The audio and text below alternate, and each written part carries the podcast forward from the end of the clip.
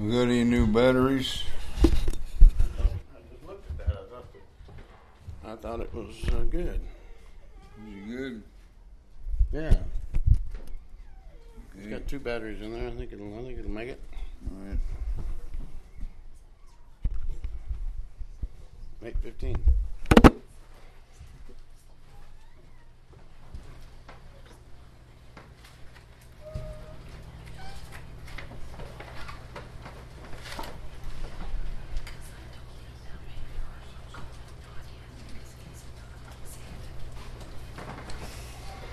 Hebrews 10, chapter 24.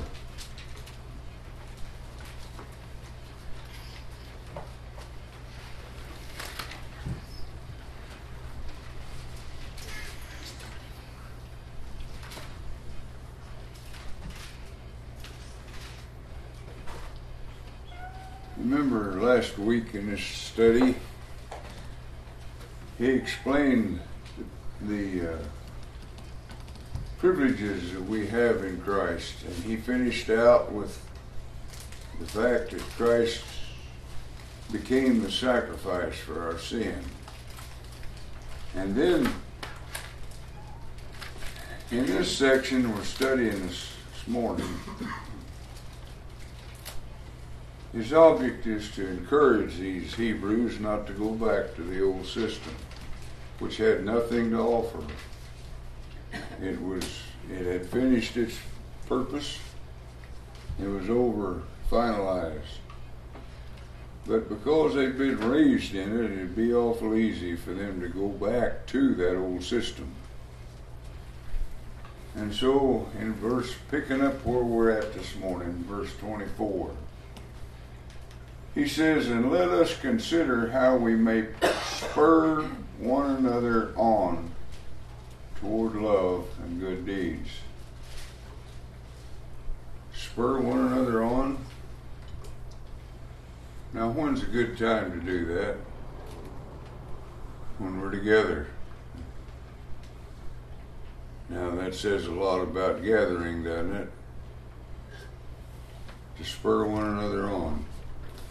You know, we're so selfish sometimes. We're raised that way in a, in a culture of selfishness where we don't think of others. And we obey the gospel, we still don't think of others. We just think of ourselves.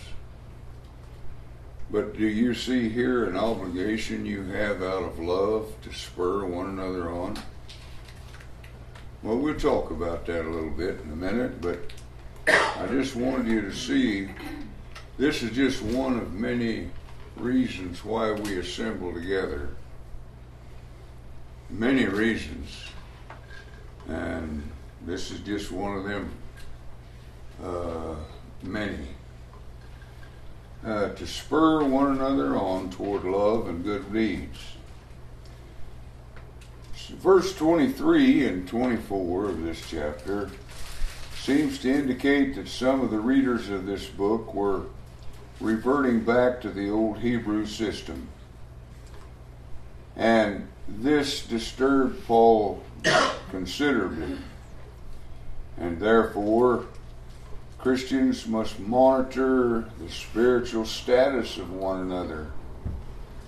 Let me talk about that a little bit. Monitor the spiritual status of one another we have to be careful about meddling in other people's business. We're, we're not been set up as lords over one another. We haven't been set up as sheriffs with a badge to enforce anything. But out of love, we're to consider one another and to provoke one another to love. Now, that provoking has to be done in a delicate way, doesn't it? You don't want to interfere with a person's free moral agency. You don't want to walk on their dignity. And so there's a lot to be considered in that. But nevertheless, we have the duty here to spur one another on toward love and good deeds. encourage one another, spur one another. They put spurs on a on your boots so that when you ride a horse you can get his attention to move him. Well, you've got to get a person's attention to spur him on, but that's got to be done in a way that doesn't offend them.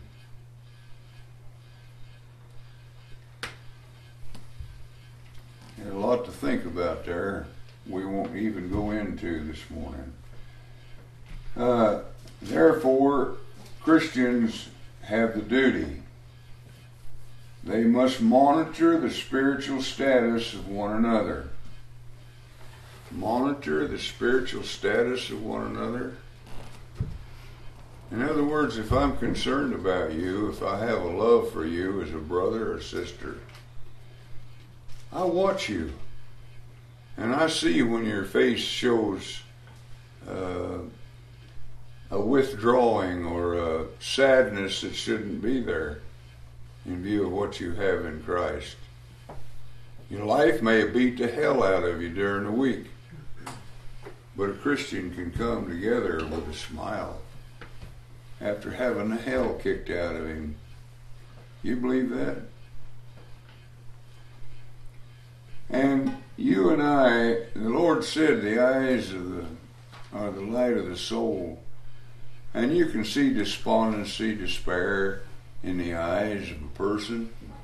You can see rebellion, uh, resentment. Uh, well, we could go on and on, but you can see a lot of things in the eyes of a person. They used to talk about the gunfighter. He watched the eyes of the guy he's fixing to, he's facing because the eyes are going to tell him when he's going to reach for that pistol. Anyway, that really didn't have anything to do with this morning, did it? they must literally prod each other to love toward God and good deeds toward one another. Have you ever stopped to think about the good deeds that you have opportunity to do and never do? You ever think about that toward others? You see somebody that's you haven't seen for a couple of weeks, maybe they haven't attended. Maybe all they need is just you to go by and say hi. But the devil has us on a treadmill, doesn't he? We're running with a concern for money and more money, toys and more toys. And in the process, we're blinded to, we're like a horse with blinders. The only thing we can see is the money and the toys out in front of us. We don't see our brother falling by the wayside over here. And we don't really care because it's too easy to say, well, it's his fault. It's, it's his problem, not mine.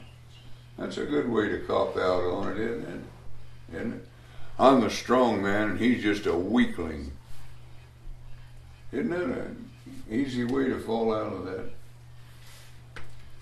So the Christian must monitor the spiritual status of one another. They must literally prod each other to love toward God and good deeds toward each other. This is one of the other purposes for drawing near in collective assemblies. I'm going to say that again. This is the very reason, just one, but this is the reason why we're to draw near to one another in collective assemblies. And of course, does anybody doubt what collective assemblies is? Well, in our situation, Benton City, it's Sunday morning, Sunday night, Wednesday night, whenever we have a party or a get together. Uh, let me ask you something. How do you go to a party?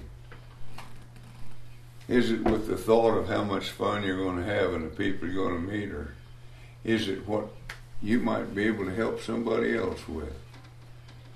You ever thought about that? Now, a selfish person only looks for self, you know. oh man, it's going to be great. There's going to be those people there that I like, and those people that I like, and those people, and those others. Well, whether they come or not, it's not the matter. But a, a person that loves the congregation, loves one another, he's kind of concerned if his brother doesn't come. If he's got a brother that may not attend and he knows it from what he said in the past, wouldn't he give him a call and encourage him to come to a party or whatever it is, a gathering?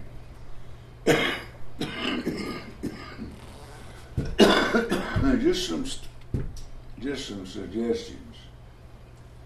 Uh, but that's one of the purposes of our drawing uh, near in a collective assembly. Of course, the uh, major purpose is to worship God. We know that. We understand that. But those assemblies are useful for the opportunity they give to us to consider how we may spur one another on. And so if I see you downhearted, if I see in your face a kind of a despondency, well, that ought to alarm me. That ought to concern me because of my love for you. And I'll find some way to cheer you up. Now, with little kids, it's just buying them ice cream cone or a lollipop. But with adults, it might take something a little better. It might take you to invite them out to coffee. Because there's one thing about inviting somebody to coffee.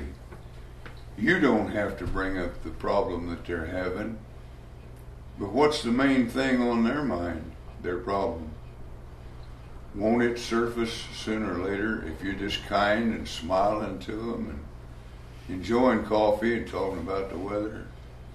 Won't it surface? Yeah. Oh, but I'm too busy for that. I, I, I got an appointment over here. I got an appointment over there. And hell, the devil's got me running so fast, I ain't got time for that nonsense. We never think about that.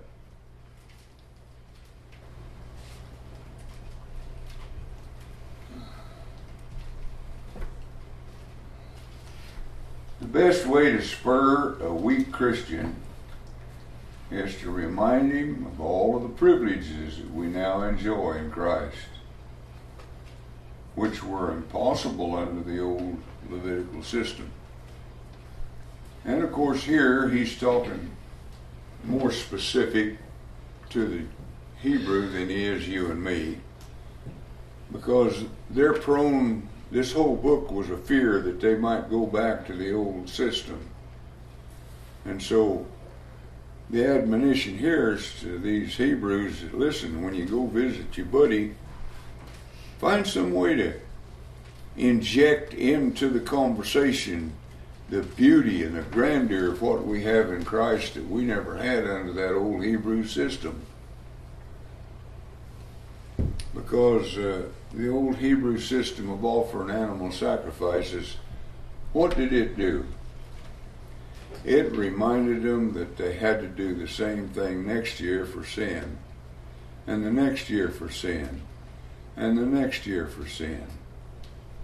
It reminded them that the completeness of God's plan had not come yet. That those things, those animal sacrifices, merely spoke of what was coming that would be perfect.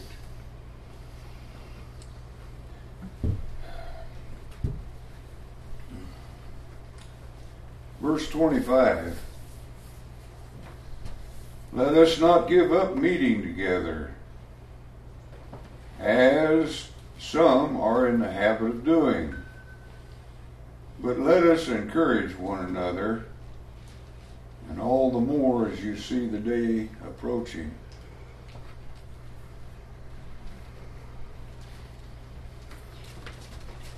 Would encourage one another and all the more as we see the day approaching.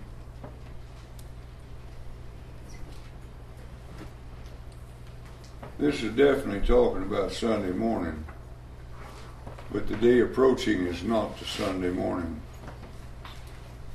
So don't get that idea.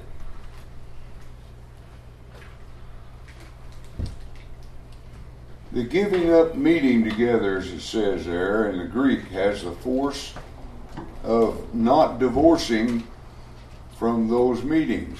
Don't divorce yourself from them. That's easy to do, isn't it?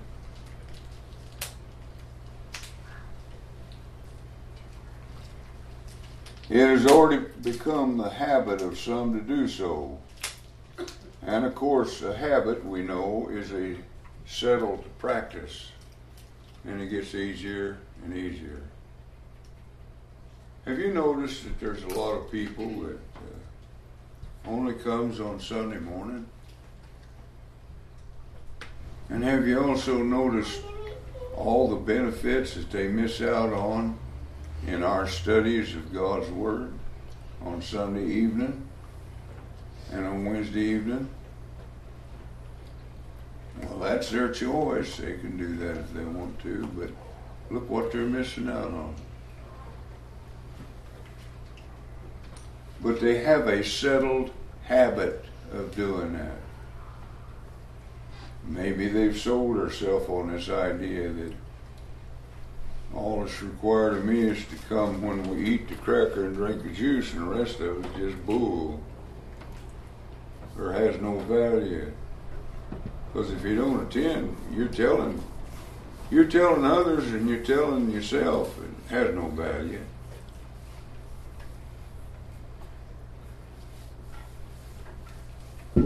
Now let's suppose that the teacher's no good.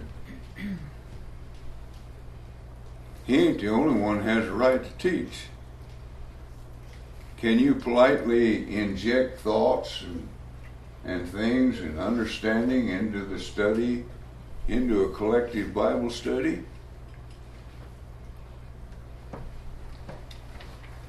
Conrad, you sit back there, you're a member of this congregation, and I'm sure you feel a responsibility if there's something said. Uh, we don't get in big arguments with one another and cuss one another out, but we politely in love raise our hand or whatever, and the teacher, if he's in love with the congregation, he he asks you, "What is it, Conrad?" And you have a right to speak your piece on what you think this that text that we're studying has to say. And that's how we grow together, and that's how we develop together, and that's how we share with one another. We don't come up here just to watch some idiot like me up here uh, performing, as it were. We're a part of this congregation.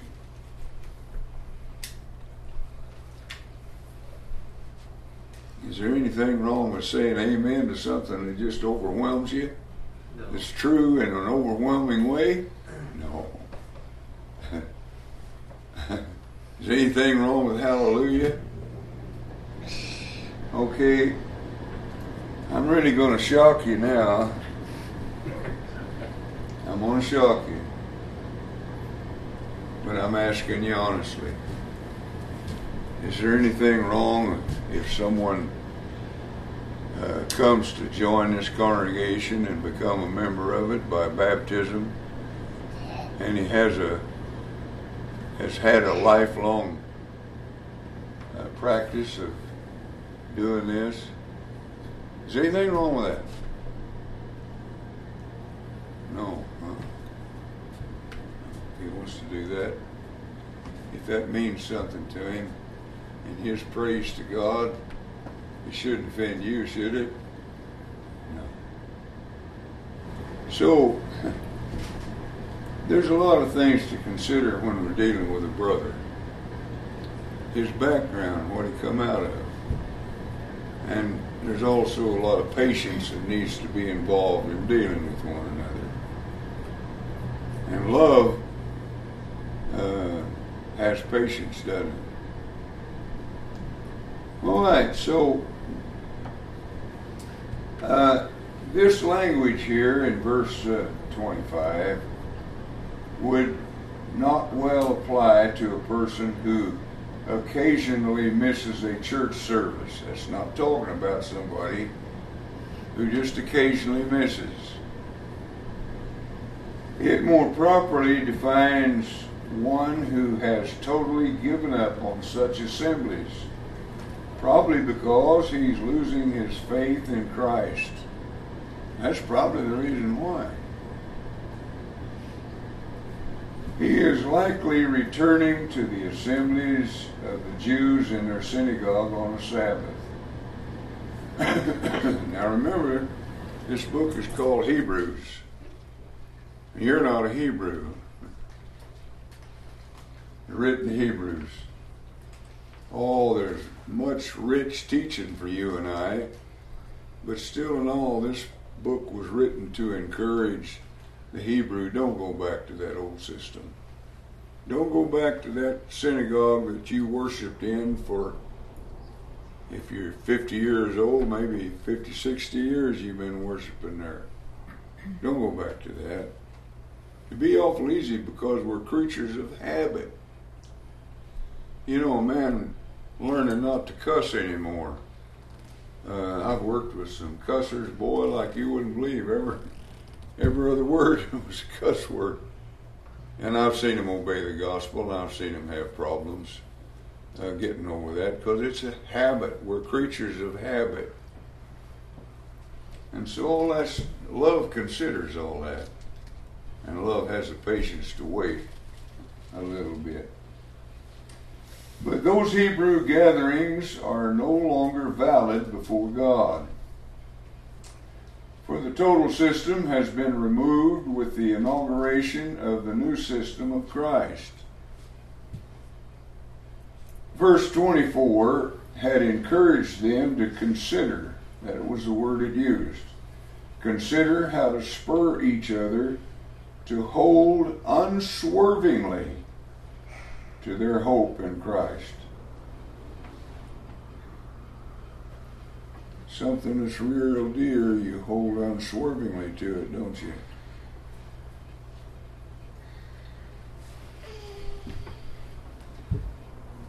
I just got a new watch that talks to me, and I'm holding unswervingly to it. In fact, it is fastened to my wrist. So don't mess with my left arm.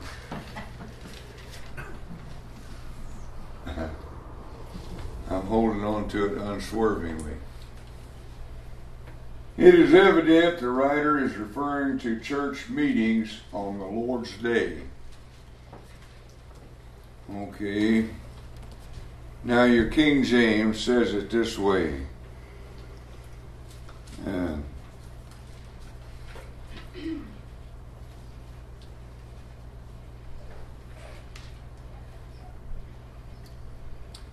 not forsaking the assembling of ourselves together as the manner of some is. That's how the King James says it.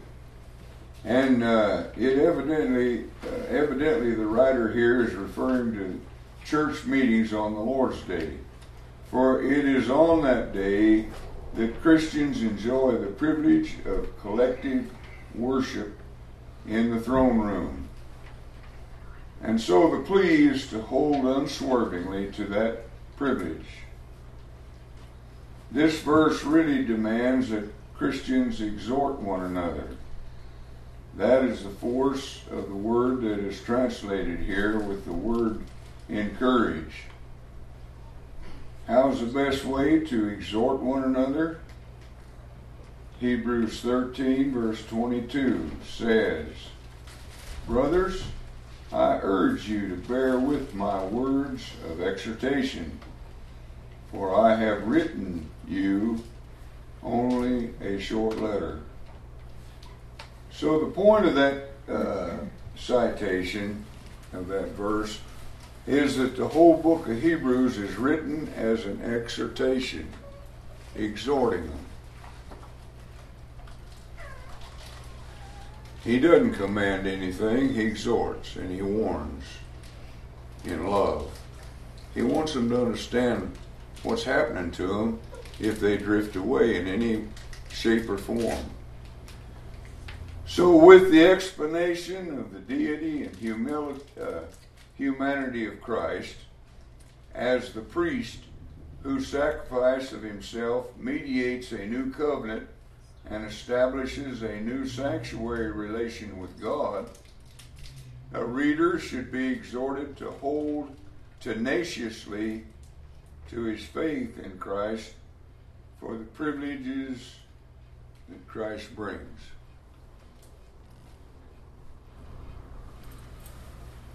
Evidently, people who drift away don't see any worth in what Christ offers. They either don't understand it or they don't see no worth in it. And of course, I can't really correlate how anybody can understand it and not see the worth. But that could be. It would be good to, to use this book as subject matter when dealing with a Christian who is straying away from Christ. What better message could be given than the promises of God through Christ, the privileges of those who believe, and the peril of those who depart from Christ? Now there was three key words in just what I read to you the promises, the privileges, and the peril if you don't. Promises, privileges, and peril. All these subjects are adequately presented in this book of Hebrews. And so, if you were dealing with someone whose faith is waning, there'd be a good place to start in the book of Hebrews.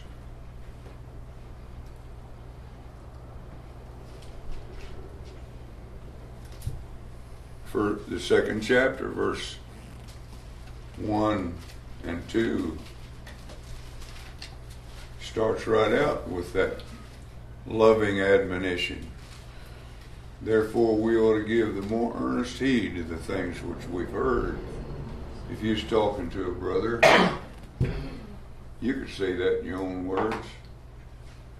We ought to give the more earnest heed, Joe, to the things which we've heard, lest any time we drift away from them, knowing that the word spoken by angels was steadfast, unmovable, and every transgression in the Old Testament received a just recompense of reward. Joe, how do you think we're going to escape if we neglect so great salvation? which at the first began to be spoken by the Lord, and was confirmed unto us by them that heard him, the apostles. Verse 4, verse 4, uh, 4. God also bearing them witness with signs and wonders and divers miracles and gifts of the Holy Ghost, according to his own will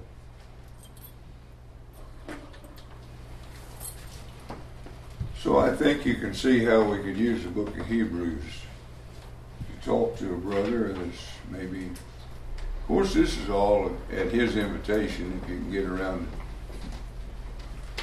You have to be cunning enough to lead the conversation around to what you want to get to, don't you?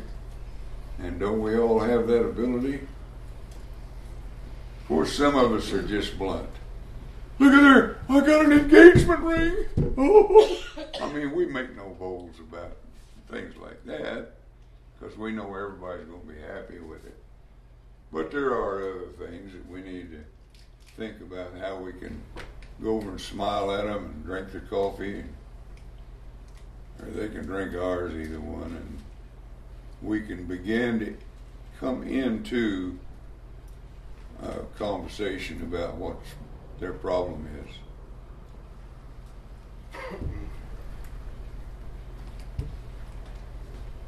Now, what's some of the ways not to do?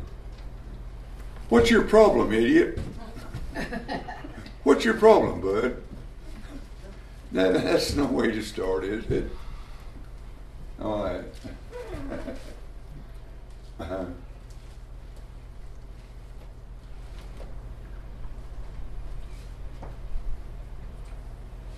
The encouragement should be all the more intense as you see the day approaching.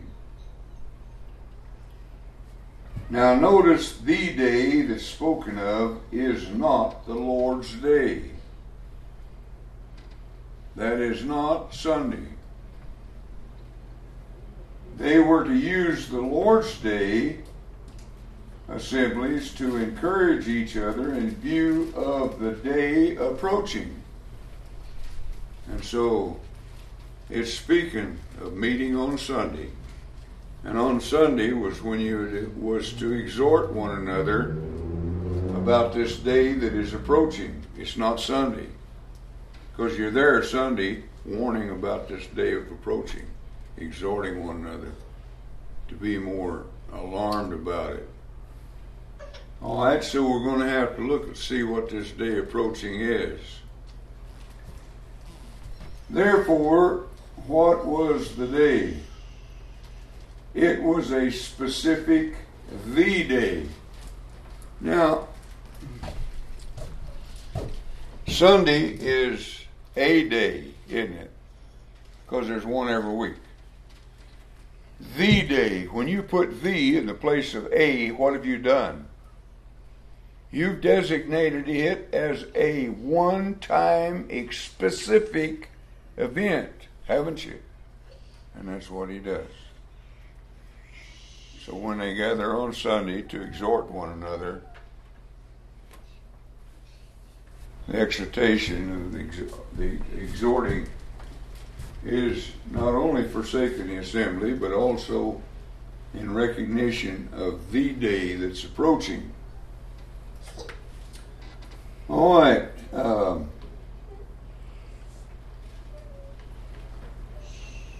so they were to use the Lord's Day's assembly to encourage each other in view of the day approaching.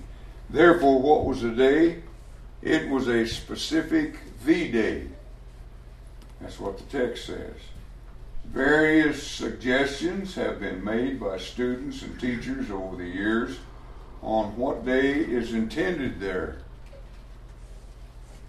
There seems to be at least four suggested possibilities from which to select.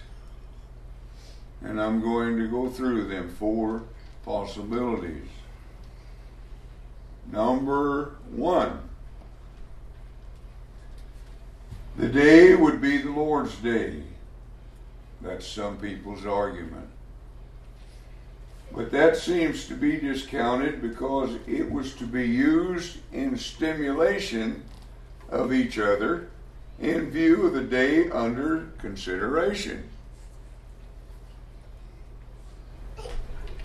And the all the more that's stated there in that verse would hardly fit into their weekly assemblies. It rather seems evident that it was a day on the near horizon for those readers.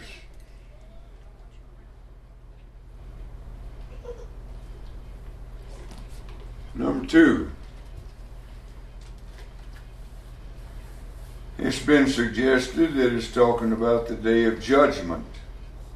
The day of judgment has been suggested as an optional view for defining the day. But in view of the fact that judgment day will come, how does, how does judgment day come? As a thief in the night. Ain't that what Jesus said? According to all New Testament information on the subject, it does not seem likely that such a view could be given much credit because they're to exhort one another all the more as they see the day approaching. You don't know when that day's coming for you, do you? Because Jesus said it'll come as a thief in the night. So how could you exhort one another all the more as you see the day approaching? Number three.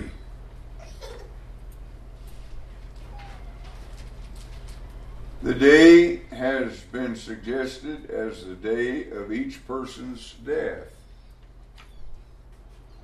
But that seems to be remote to the context of this book uh, that it hardly deserves further consideration because few people can see the day of their death approaching. Some can, most can't. Number four, and this is the reality. Now we had to go through these because I've after 81 years I've seen people with all these confusions and they will argue bitterly for all three of these but they don't seem to see the fourth one which is the reality of that day that they're to be warned uh, they're to uh, see approaching the day most suited to the context of this book seems to be referring to the destruction of Jerusalem.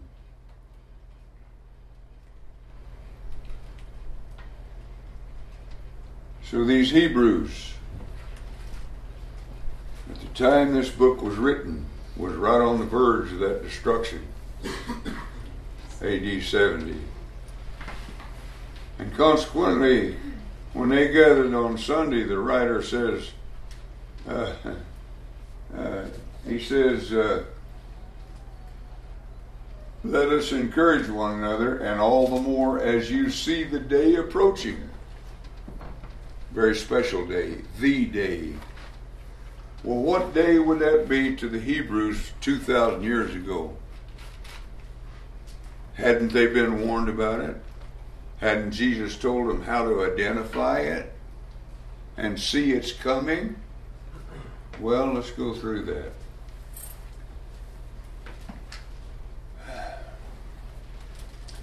There are a number of facts that comfort this view. Jesus had already told his disciples of the total destruction of Jerusalem. There wouldn't be one stone left upon another. The Romans' hatred for the Jew was so tr- tremendous that that destruction wouldn't leave one stone of Jerusalem left upon top of another. There are, uh, there are a number of uh, facts that confront, uh, comfort uh, this view. Jesus had clearly told his disciples of the total destruction of Jerusalem, of its temple, and most of its people in Matthew 24 Mark 13, and Luke 17, and Luke 21. He had given them their visible signs to identify the arrival of that day. And so the Hebrew writer says that you need to encourage one another all the more as you see the day approaching there were some things about that day that they were to be able to see visibly and identify that day, that one specific day. Okay. He said in those gospel records cited that he personally did not know the exact day Jerusalem would fall, uh, that it would fall prey to the Romans. Matthew 24, verse 36. But he did say that it would happen in that generation. And that's the generation that the Hebrew writer is writing to. Matthew 24, 34. Mark 13, 30. Luke 21, 32. Jesus had foretold the vengeance of God that would come upon this generation. Matthew 23, verse 36. The vengeance of God. We saw the vengeance of God when he brought the Assyrians down on ten tribes in 721, didn't we? On Israel. annihilated them, carried them off into captivity. He told the Assyrians, Ho, Assyria, the rod of my anger, in whose hand is the staff of my indignation. Come over and trample them down like the mire in the street. Take the spoil, take the prey. They did, didn't they? And then he said in the next verse, they didn't mean to do so. They didn't know they was serving God. But can God use the enemy to do what he wants? Can he put it in their little pea brain to do what he wants? And that's exactly what he did. All right. So he had foretold the vengeance of God that would come upon this generation. And therefore, all those early Christians knew that such a day was coming. They all knew it. And that's why the writer said, uh, exhort one another, and more so as you see the day approaching, because they could all see it. They'd all heard Jesus teach on Matthew 24, Mark 13, Luke 21. When it did come, they were to flee the city of Jerusalem. Otherwise, they would be taken with the unbelievers among the Jews. The Romans would spare none, and they didn't.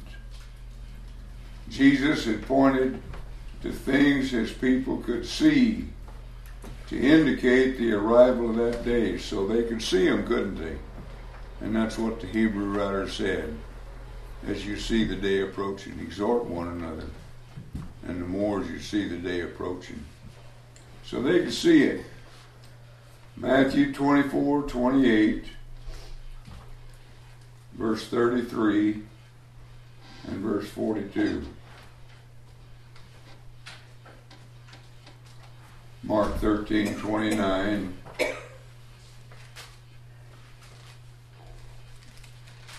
Luke 17, 37. And Luke 21, 20. So this latter verse is particularly graphic. He said again, when you see Jerusalem surrounded by armies, you will know that its desolation is now.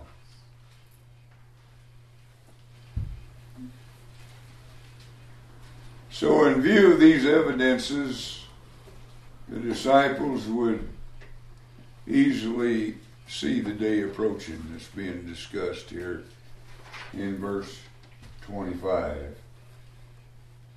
We're going to have to stop right there. Time's up.